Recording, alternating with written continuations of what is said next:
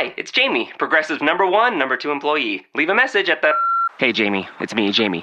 This is your daily pep talk.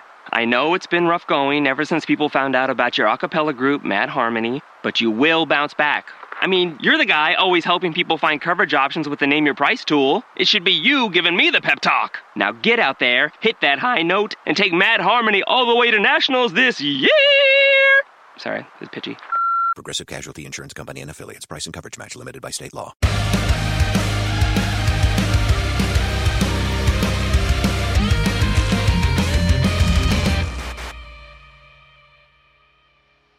Hopefully, Dave Grohl's throne hasn't been collecting too much dust since he loaned it to Axl Rose because he very well could have needed it again after taking a very nasty fall on stage last night. We got a couple angles for you of him taking that spill. Guns N' Roses have been on tour. They're not in this lifetime tour for basically the last two years or so and they've been doing very well with these live shows and grossing insane amounts of money during these gigs. And most notably, Slash has even said they're working on new material, which is believed to be for a highly anticipated new album, which hopefully shouldn't sound too much like Chinese democracy. I know that's sort of a divisive thing. It was not my favorite record to say the least. So hopefully the new material is more in line with some of their earlier material. But, anyways, here's the video of Axl Rose taking a nasty spill at Caesar's Palace in Las Vegas.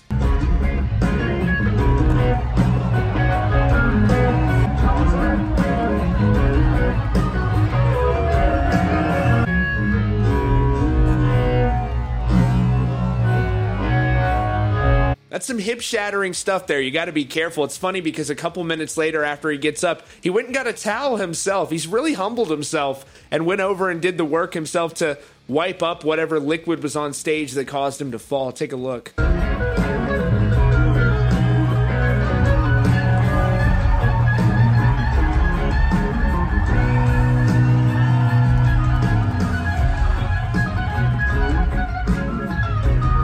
I don't know about you, but we don't need our musical heroes injuring themselves anymore. We almost nearly lost Ozzy due to that terrible, terrible injury, and he's on the mend now. So let's be thankful that he probably didn't get injured, other than maybe a bad bruise or something from that fall. Anyways, that is all for now. Thanks so much for joining us here today at Rockfeed. Be sure to ring that notification bell so you don't miss out on breaking hard rock and heavy metal news. You can also check us out in podcast form. Thanks again for joining us, and we'll see you all very soon.